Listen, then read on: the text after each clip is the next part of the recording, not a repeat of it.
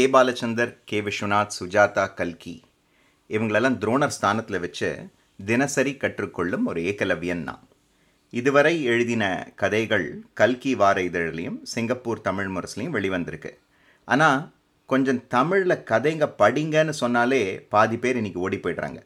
ஏன்னா இன்றைக்கி இருக்கிற இந்த நவீன வாழ்க்கை முறையில் தமிழை படிப்பதற்கு செலவழிக்கும் நேரத்தை விட அதை ஆடியோ மூலம் கேட்பதற்கும் இல்லாட்டி இந்த யூடியூப் மூலம் பார்ப்பதற்கும் செலவிடும் நேரம் தான் ரொம்ப அதிகம். அதனால் இந்த புதிய தொழில்நுட்ப முறையில் என்னுடைய எழுதின கதைகளை ஆடியோ முறையில் வெளியிட தான் இந்த முயற்சி. இந்த கதை பிடித்திருந்தால் உங்களுடைய நண்பர்களுக்கு கண்டிப்பாக ஃபார்வர்ட் பண்ணுங்கள் அப்புறம் உங்களுக்கு தெரிஞ்ச இந்த நாடக சினிமா துறையில் இருக்கிறவங்க கிட்ட என்னை அறிமுகப்படுத்தலாம். என்னடா இது? ஓப்பனிங்லேயே இவ்வளோ பெரிய பில்டப்போட சொல்கிறானேன்னு நினைக்கிறீங்களா? என் கதைகள் மேலே எனக்கு நம்பிக்கை இருக்குது இது திரை வடிவில் வருவது தான் என்னுடைய கனவும் கூட. என்னுடைய மின்னஞ்சல் KPS two four one one seven four at Gmail dot com சரி இப்போ நீங்கள் கேட்க போகிற கதை காந்தியம் டயட்டிங்கும் என்னடா இது? இன்னைக்கு டயட்டிங்கிற பேரில் பல வாட்ஸ்அப் மெசேஜஸ் வருது. ஆனால் அதில் காந்திக்கு என்ன சம்பந்தம்னு அப்படின்னு தோணுதா?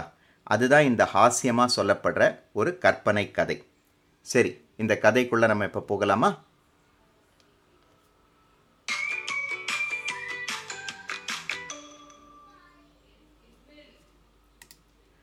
ஏய் எங்கிட்டயே எப்பவும் வந்து தொண தொணன்னு பிடுங்காத. நானே பத்து வேலைக்கு நடுவில் இருக்கேன். அங்கே பாரு உங்கள் அப்பாவை. நல்லா சாப்பிட்டுட்டு சும்மா அந்த கைபேசியை போட்டு நோண்டிட்டே இருக்கார். அவர்கிட்ட போய் கேளு என்று தன்னிடம் பள்ளி பாடத்தில் ஏதோ உதவி கேட்க வந்த அவள் மகள் பிரீத்தியிடம் எரிஞ்சு விழுந்தாள் கீர்த்தனா. அப்பா என்று பிரீத்தி ஒரு முறை கூப்பிட்டாள். அப்பா என்று இரண்டாவது முறை குரலை உசத்தி கூப்பிட்டும் குனிந்த தலை நிமிராமல் அந்த கைபேசியின் யூடியூபில் வந்த ஏதோ ஒரு படத்தை பார்த்து தனக்குத்தானே சிரித்து கொண்டிருந்தான் அவள் அப்பா ராஜேஷ். பாவம் பிரீத்தி. இப்போது என்ன செய்வது என்று தெரியாமல் தன் அப்பாவையும் அம்மாவையும் பரிதாபமாக மாறி மாறி பார்த்தாள். தன் வேலையின் நடுவே பிரீத்தியின் பரிதாப நிலையை கவனித்த கீர்த்தனாவிற்கு சுள் என்று கோபம் வந்தது. ராஜேஷ்! என்று அவள் குரலை உசத்தியதும் சற்று நிமிர்ந்து அவர்களை பார்த்த ராஜேஷிற்கு அப்போது அங்கே மூன்றாம் உலகப் போரின் முதல் குண்டு வெடிக்கப் போகிறது என்பது மட்டும் நன்றாக புரிந்துவிட்டது. உடனே இந்த கைபேசியை அணைத்துவிட்டு பிரீத்தியின் அறைக்கு சென்றான். பிரீத்தியின் அறையில் தரை முழுக்க பரப்பியிருந்த பாடப்புத்தகங்களை பார்த்ததும் பத்து வயசு பொண்ணுக்கு இவ்வளவு படிப்பா? என்று ராஜேஷிற்கு கண்ணை கட்டியது. அப்பா எனக்கு வரலாற்று பாடத்தில் ஒரு கட்டுரை படித்து பதில் எழுதணும். இங்கே என் பக்கத்தில் வந்து உட்காருங்க என்று அவனை பார்த்து சொல்லிவிட்டு சட்டென்று தரையில் உட்கார்ந்தாள் பிரீத்தி. கொஞ்சம் பருமனான உடல் வாக்கு கொண்ட ராஜேஷிற்கு காலை மடித்து தரையில் உட்காருவது பெரும்பாடாக இருந்தது. அதுவும் இரவு சாப்பாட்டிற்கு பின் உட்காருவது என்பது பிரம்ம பயத்தனமாகத்தான் இருந்தது. ஆனால் உலகப்போரின் குண்டு சத்தத்தை விட இந்த கஷ்டத்தை தாங்கிக் கொள்வது மேல் என்று சற்று பெருமூச்சு விட்டுக்கொண்டே காலை மடித்து தரையில் உட்கார்ந்தான். அப்பா காந்தியடிகள் பற்றி ஒரு கட்டுரை. அதில் அவர் சாகும் வரை உண்ணாவிரதம் இருந்தார்னு எழுதியிருக்கு. அப்படின்னா என்னப்பா? என்று அவன் அப்போது இருந்த நிலைக்கு முரணான ஒரு சந்தேகத்தை அவன் மகள் பிரீத்தி எழுப்பினாள். நாளுக்கு நாலு வேலை உண்ணும் ராஜேஷிடம் பிரீத்தி அந்த கேள்வி கேட்டதும் அது ஒன்றுமில்லம்மா அவருக்கு ஆங்கிலேயர்கள் மேலே இருந்த கோபத்தை வெளிப்படுத்த அவர் இப்படி அடிக்கடி எதுவும் சாப்பிடாம போராட்டம் பண்ணுவார் என்று அவன் சுருக்கமாக பதிலளித்தான். நான் சாப்பிடாம அடம் பிடிச்சா அம்மா திட்டுறாங்க? அவர் அடம் பிடிச்சா அதை கட்டுரையாக எழுதி படிக்க சொல்கிறாங்களே என்று வெகுளித்தனத்தோடு அவள் கேட்ட கேள்விக்கு என்ன பதில் சொல்லலாம் என்று ராஜேஷ் யோசித்தான். ம் ஒருவேளை அவர் ஒல்லியாக நினச்சி அப்படி அடிக்கடி டயட்டிங் இருந்தார் நினைக்கிறேன் என்று அவன் ஹாஸ்யமாக சொன்ன பதிலுக்கு அப்பா பெண் சேர்ந்து சிரித்து கொண்டனர். அவர்கள் பேச்சை வெளியே கேட்டுக்கொண்டிருந்த கீர்த்தனாவிற்கு அவள் சிநேகிதி அனுப்பிய ஒரு வாட்ஸ்அப் செய்திதான் அப்பொழுது ஞாபகத்திற்கு வந்தது. அன்று இரவு படுக்கப் போகும் முன் ராஜேஷ் என்று ஆசையாக அவனை பார்த்தாள் கீர்த்தனா. ஹேய் கீர்த்தி என்ன ஆசையாக பார்க்குற? என்ன விஷயம்? என்று கண்ணை சிமிட்டி கொண்டு ஆசையோடு அருகே வந்த ராஜேஷிடம் ம் ஒரு விஷயமும் இல்லை விசேஷமும் இல்லை என்று கராராக பதிலளித்தாள். அடியே ஆசையாக ஏதோ சொல்லுவேன்னு பார்த்தேன் என்ற ஆதங்கத்தோடு கேட்ட ராஜேஷிற்கு அன்று இரவு எதுவும் விசேஷம் இல்லை என்று தெரிந்ததும் அவனுக்கு கொட்டாவி வந்து சற்று படுக்கையில் சாய்ந்து கொண்டான்.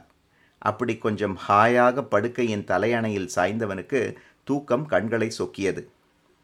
என் சிநேகிதி உமா இருக்காளே அவ தான் எனக்கு சொன்னான் என்று ஆரம்பித்த கீர்த்தனாவை குறுக்கிட்டான் ராஜேஷ்.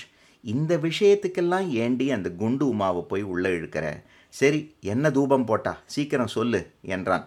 அந்த உமா வாட்ஸ்அப்பில் ஒரு செய்தி படித்தாளாம் ஐந்து நாள் டயட்டிங் செய்து பத்து கிலோ குறைவது எப்படி? என்று கீர்த்தனா ஆர்வத்தோடு சொன்னாள். நல்லது தான் அந்த குண்டு உமாவுக்கு இது கண்டிப்பாக தேவை. அப்படி ஐந்து நாளில் குறையாட்டி அவளை இன்னும் அஞ்சு நாள் இருக்க சொல்லு. என்று கொஞ்சம் குதர்க்கத்தோடு சொன்னவனிடம் சார் இந்த செய்தி உங்களுக்கு என்று கீர்த்தனா சொன்னதும் ராஜேஷிற்கு நெஞ்சே வெடித்து விடும் போல் இருந்தது. கல்யாணம் ஆகும்போது உங்கள் இடுப்பு சைஸ் இருபத்தெட்டு இப்போ முப்பத்தெட்டு இதுக்கு என்ன காரணம்? என்று கீர்த்தனா கோபத்தில் கேட்டதும் என் செல்லமே இது பெரிய சிதம்பர ரகசியமா? உன் சமையலின் கைப்பக்குவம்தான் காரணம் என்று அவன் சொன்ன பதில் எடுபடவில்லை. அடுத்த ஐந்து நாளைக்கு அவன் என்ன சாப்பிட வேண்டும் என்ன சாப்பிடக்கூடாது என்று கீர்த்தனாத் அந்த வாட்ஸ்அப்பில் வந்த செய்தியை படித்தாள். அதை முழுவதும் கேட்ட ராஜேஷ் அன்று இரவு கடைசியாக சாப்பிட்ட வத்த குழம்பும் உருளை பொரியலையும் ஒரு முறை நினைத்து அவன் அறியாமல் அவன் விரல்கள் அவன் மூக்கருகே சென்றன. டயட்டிங் முதல் நாள் காலை. ஆஃபீஸ் செல்வதற்கு முன் சாப்பிட உட்கார்ந்தவனுக்கு இரண்டு கோதுமை ரொட்டியும் சூப் என்ற பெயரில் காய்கறிகளை வேக வைத்த நீரும் ஒரு கிண்ணத்தில் இருந்தது. மேஜையில் அதை பார்த்த அவன் மகள் பிரீத்தி அப்பா உங்களுக்கு ஜுரமா? என்று கேட்டதும் ராஜேஷிற்கு அழுகையே வந்தது. கீர்த்தனா சூப் கிண்ணம் ஏன் இவ்வளவு குட்டியா இருக்கு? என்று கேட்டவனிடம் உடம்பு பெருசா இருந்தா எல்லாமே குட்டியா தான் தெரியும் என்று வந்த பதிலுக்கு குழந்தை பிரீத்தி சிரித்து விட்டாள் ராஜேஷ் இந்தா மதிய உணவு டப்பா என்று கீர்த்தனா மேஜை மீது வைத்தபோது அதை தூக்கி பார்த்தான் ராஜேஷ். ஏய் என்னடி காலி டப்பா மாதிரி இருக்கு என்று கேட்டவனிடம் சச்ச நான் உங்களை போய் பட்டினிலாம் போடுவேனா? அதில் சாப்பிட ஒரு கோதுமை ரொட்டி இருக்கு என்றாள். ஒரு கோதுமை ரொட்டி தானா? இப்போ காலையில் ரெண்டு இருந்துச்சு?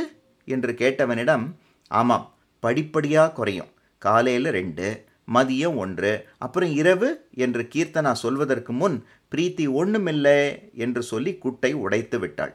என் செல்லம் என்று பிரீத்தி கன்னத்தை கிள்ளியவாறு ராஜேஷை பார்த்து ராஜேஷ் மதிய உணவுக்கு அப்புறம் உங்களுக்கு கண்டிப்பாக பசி எடுக்கும்னு உமா சொல்லியிருக்கா. அதனால் ஒரு நாலு மணி வாக்கில் உங்களுக்கு பசிச்சா சாப்பிட நாலு பாதாம் பருப்பும் நாலு முந்திரி பருப்பும் இருக்குது என்று ஏதோ கல்யாண விருந்து வைத்தது போல் கீர்த்தனா சொன்னாள். ஏண்டி இப்படி சாப்பிட்டா கண்டிப்பாக பசி எடுக்கும். இது அந்த குண்டு உமா சொல்லி தான் தெரியணுமா? என்று அந்த உமாவை மனதார கரித்து கொட்டினான் ராஜேஷ். அப்புறம் முக்கியமாக ஒரு விஷயங்க. நீங்கள் எனக்கு தெரியாமல் ஆஃபீஸில் எதையும் சாப்பிடக்கூடாது. தினம் ராத்திரி உங்கள் இடுப்பளவு குறைஞ்சிருக்கான்னு பார்ப்பேன் அப்படி குறையாட்டி சாப்பாட்டில் எந்த மாத்தமும் இல்லை என்று கீர்த்தனா சொல்ல ராஜேஷ் தன் மனதில் மீண்டும் அந்த குண்டு உமாவை கரித்து கொண்டே முதல் நாளை தொடங்கினான். அன்று நாள் முடிந்து ஆஃபீஸிலிருந்து வீட்டில் காலடி எடுத்து வைத்ததும் முதலில் சாப்பாட்டு மேஜையைத்தான் பார்த்தான். அம்மா அப்பா வந்தாச்சு. சீக்கிரம் ரெடி பண்ணுங்க என்று பிரீத்தி சொன்னபோது அடுக்களையிலிருந்து வந்த அந்த உருளைக்கிழங்கின் வாசம் அவன் மூக்கை துளைத்தது. அவன் வாயில் உமிழ்நீர் மேற சுரக்கச் செய்தது. சட்டு புட்டென்று உடையை மாற்றிவிட்டு உட்கார்ந்து வந்தவன் மேஜை மீதிருந்த அந்த பாத்திரத்தை ஆவலாக திறந்தான். ஆஹ் உருளை சூப் என்று அவன் கேள்விக்கு காத்திராமல் உள்ளிருந்து கீர்த்தனாவின் குரல் வந்தது. பரவாயில்லையே ஏதோ புதுசாக இருக்கு. சரி சூப் சாப்பிட்டா நல்லா பசி எடுக்கும் என்று ஒரே மூச்சில் அதை குடித்துவிட்டு மேஜையின் அவன் எதிரே உட்கார்ந்திருந்த பிரீத்தியை பார்த்தான். அப்பா இப்போ என்னோட கொஞ்சம் விளையாட வரீங்களாப்பா? என்று கேட்டவளிடம் இருமா செல்லம் அப்பா இப்போ தானே சூப்லாம் குடித்தேன் சாப்பாட்டுக்கு அப்புறம் வரேன் என்று சொன்னவனை பார்த்து பிரீத்தி சிரித்தாள். உள்ளிருந்து கைபேசியும் கையுமாக வந்த கீர்த்தனா ஆமாம் உமா இன்னைக்கு முதல் நாள் எல்லாம் கரெக்டாக முடிஞ்சிடுச்சு. ராஜேஷ் இப்போ டின்னர் கூட முடிச்சிட்டார். நீ சொன்ன மாதிரி உருளை சூப் மட்டும்தான் என்று அவள் பேச பேச ராஜேஷிற்கு மயக்கமே வந்தது. சரி உமா நாளைக்கு பேசுவோம். நீ சொன்ன மாதிரி இன்னும் ஒரு மணி நேரத்தில் அளவெடுத்து வைக்கிறேன் என்று பேசி முடித்துவிட்டு கீர்த்தனா ராஜேஷை பார்த்தாள். ரொம்ப சோர்ந்து இருக்கிய ராஜேஷ்.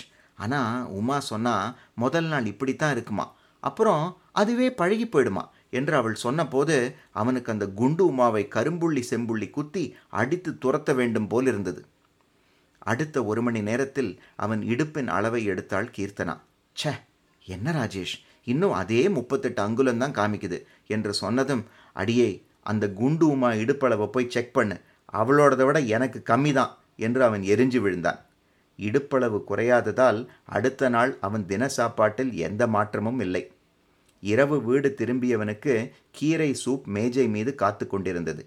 கிடைத்தவரை லாபம் என்று அதை குடித்துவிட்டு குழந்தை பிரீத்தியின் தட்டை பார்த்தான். அவள் தட்டில் இருந்த நான்கு பூரியும் கிழங்கும் அவன் கண்ணை பறித்தது. பிரீத்தி செல்லம் நாலு பூரியெல்லாம் சின்ன பசங்க சாப்பிடக்கூடாது. அப்புறம் நீயும் அப்பா மாதிரி குண்டாயிடுவ. எனக்கு ரெண்டு பூரி தாயேன். என்று அவன் கேட்டதும் அம்மா அம்மா என்று ஏதோ திருடன் சுவர் தாண்டியதும் கத்தும் மணி போல் பிரீத்தி கத்தினாள். ராஜேஷ் போயும் போயும் குழந்தை தட்டிலியா கை வைப்ப? ச்சே என்று சொல்லிக்கொண்டே இடுப்பு அளவு எடுக்கும் டேப் மற்றும் எடை இயந்திரம் கையுமாக கீர்த்தனா அங்கே வந்தாள். முதலில் இடுப்பு அளவு பார்த்தாள். பின் எடை அளவு பார்த்தாள். ராஜேஷ் ஏதோ பெரிய மருத்துவ ரிசல்ட் வருவதற்காக காத்திருந்தவன் போல் கீர்த்தனாவை பார்த்தான். ம் ஒரு கால் அங்குலம் அப்புறம் ஒரு அரை கிலோ குறைஞ்சிருக்கீங்க. கண்டிப்பாக இந்த வாரம் முழுக்க டயட்டிங் இருக்கணும் என்று ஏதோ மருத்துவமனை பெரிய டாக்டரிடம் கலந்து ஆலோசிக்க அந்த குண்டு உமாவை கைபேசியில் அழைக்க சென்று விட்டாள். முதல் இரண்டு நாட்களின் வெற்றிக்கு பின் மூன்றாவது நாளும் அதே கோதுமை ரொட்டி கேரட் சூப் பாதாம் முந்திரி என்று பல வகை அறுசுவை பலகாரங்களோடு முடிந்தது. அன்று இரவு மீண்டும் அவன் இடுப்பு அளவை எடுத்து பார்த்த கீர்த்தனாவிற்கு நல்ல முன்னேற்றம் தென்பட்டது. ஆமாம் அதே அரை அங்குல குறைவுதான். ராஜேஷ் பாத்தியா? மூணு நாளில் நீ ஒரு அங்குலம் குறைஞ்சிட்ட என்று சொல்லி ஏதோ மனக்கணக்கு போட்டு பார்த்துவிட்டு ஹே யோசிச்சு பாரு இந்த அஞ்சு நாளைக்கு பதிலாக இப்படியே ஒரு மாதம் முப்பது நாள் டயட்டிங் இருந்தால் என்ன ஆகும்? என்று கீர்த்தனா கேட்க ம் முப்பதாவது நாள் முடியும் போது எனக்கு நல்ல சங்கூத வேண்டியது தான் என்று கடுப்போடு பதிலளித்தான் ராஜேஷ். ச்சே நான் எவ்வளவு சந்தோஷமா இருக்கேன் அபசகுணமாக பேசுறியே என்று அவனை திட்டிவிட்டு கீர்த்தனா தூங்கிவிட்டாள். ஆனால் அன்று இரவு ராஜேஷிற்கு தூக்கம் சீராகவே இல்லை. வானில் ஏதோ ஹெலிகாப்டர்கள் பறக்கும் சத்தம் அவனுக்கு கேட்பது. அப்படி பறந்த ஹெலிகாப்டரில் பட்டினியால் வாடிய மக்களுக்கு உணவுப் பொட்டலங்களை கீழே எறிந்தன. கீழே விழுந்த உணவுப் பொட்டலங்களை எடுக்க மக்களிடையே அடிதடியெல்லாம் நடந்தது. அந்த அடிதடியில் ராஜேஷும் தன் முகத்தை பார்த்தான். இது என்னோடது எனக்கு பசி எனக்கு பசி இது எனக்கு தான் என்று கூச்சலிட்டு கொண்டே ராஜேஷ் தன் கால்களை உதைத்து தன் கையை நீட்டி அந்த உணவுப் பொட்டலத்தை எடுக்க முனைந்த போது ராஜேஷ்! என்று கீர்த்தனாவின் குரல் கேட்பது போல் உணர்ந்தான். ராஜேஷ் எழுந்திரு மணி ஏழு. தூக்கத்தில் கனவு கண்டதெல்லாம் போதும். இன்னைக்கு நாலாவது நாள். உமா சொல்லியிருக்கா இன்னைக்கு நாள் முழுக்க பழங்கள் தான் சாப்பிடணுமா? என்று அவன் அன்றைய தினத்தை பற்றி அவள் சொன்னபொழுது அது கனவுதான் என்று அவனுக்கு அப்போது புரிந்தது. ஹ கனவா? நல்ல வேளை. ஆனால் இப்படியே டயட்டிங் இருந்து உடம்பு குறைக்க முயற்சி பண்ணோம். நிஜமாவே ஹெலிகாப்டர் பின்னாடி கீழே போய் ஓட வேண்டியது தான் என்று அவன் மனதில் அந்த குண்டு உமாவை மீண்டும் நினைத்து திட்டின பொழுது வாசலில் பேச்சு குரல் கேட்டது. வேறு யாரு? அந்த குண்டு உமா தான் நான் இருக்கேனான்னு போயிட்டேனான்னு பார்க்க வந்திருக்கா போல என்று மனதில் அவளை திட்டியவாறு வெளியே வந்தவனை ஹாய் ராஜேஷ் குட் மார்னிங் உங்கள் டயட்டிங் பற்றி தான் பேசிகிட்டு இருந்தோம். அந்த வாட்ஸ்அப்பில் வந்த மாதிரி நீங்கள் எல்லா நாளும் கடைப்பிடிக்கிறீங்கன்னு கேள்விப்பட்டேன். வெரி குட் என்று சொல்லிவிட்டு கீர்த்தனாவை பார்த்தாள். சரி கீர்த்தனா நான் கிளம்புறேன். நீ சொன்ன மாதிரி நல்ல முன்னேற்றம் தெரிஞ்சது வச்சுக்கோ ஏன் ராஜேஷ் தான் எனக்கு முன்னோடி. அவருக்கு குறைஞ்சிடுச்சுன்னா நானும் இந்த டயட்டிங்கில் ஃபாலோ பண்ணுவேன் என்று அவள் சொல்லிவிட்டு கிளம்பிய பொழுது பாதகி என்ன வச்சா இவ ஆராய்ச்சி பண்ணுறா என்று ராஜேஷிற்கு தலையே சுற்றியது. அப்போது மீண்டும் தன் பாடப்புத்தகத்தோடு அங்கே வந்த பிரீத்தி அப்பா நேத்திக்கு காந்திஜி பற்றி இன்னொரு பாடம் படித்தோம் என்ன தெரியுமா? என்று அவள் கேட்டதும் இப்போ என்னம்மா அவர் வெறும் சாத்துக்குடி ஜூஸ் தான் குடித்தாருன்னு சொல்ல போகிறேன் நானும் இன்னைக்கு நாள் முழுக்க அதை தான் குடிக்கணும்னு உங்கள் அம்மா சொல்ல போகிறா வேற என்ன? என்று சொன்னவனை இல்லைப்பா என்று மறுத்தாள் பிரீத்தி. அவர் உப்பு சத்தியாகிரகத்துக்காக தினம் பத்து கிலோமீட்டர் மேலே நடந்து நானூறு கிலோமீட்டர் தண்டி யாத்திரை போனாராம். அப்புறம் ஆட்டுப்பாலும் வேர்க்கடலையும் அளவோடு சாப்பிட்டு உடற்பயிற்சி செய்வாராம். அப்படி டயட்டிங் பண்ணி தான் அவர் ஆரோக்கியமாகவும் இருந்தார்னு நான் நினைக்கிறேன். உண்ணாவிரதம்லாம் இருந்து டயட்டிங் பண்ணல என்று அவள் சொன்னபோது ராஜேஷ் கீர்த்தனாவை பார்த்தான். கீர்த்தனா அந்த பாதகி குண்டு உமா கண்ட கண்ட குப்பை வாட்ஸ்அப்பெல்லாம் படிச்சுட்டு என்னை வச்சு ஆராய்ச்சி பண்ணுறா நீ அதெல்லாம் நம்பாத. நானே இப்போ ஒரு முடிவுக்கு வந்துட்டேன். தினம் ஒரு அஞ்சு கிலோமீட்டர் நடந்து ஆரோக்கியமாக சாப்பிட போகிறேன் என்று தனக்கு பாடம் புகட்டிய அவன் மகள் பிரீத்தியின் கன்னத்தை செல்லமாக கிள்ளினான். காந்தி சொன்ன பல நல்ல விஷயங்களை நாம் மறந்துவிட்டோம். ஆனால் அவர் கடைபிடித்த வாழ்க்கை முறையை டயட்டிங் என்ற பெயரில் ஆரோக்கியமாக வாழ்வது எப்படி என்ற அடுத்த தலைமுறை அவர் வாழ்க்கையை வித்தியாசமாக பார்ப்பது நினைத்து அவர்கள் இருவரும் சந்தோஷப்பட்டனர். பிரீத்தி கையில் இருந்த பாடப்புத்தகத்தில் காந்தி தாத்தா பொக்கை வாயோடு சிரித்து கொண்டிருந்தார். கதை எழுதியது சிவகுமார் கேபி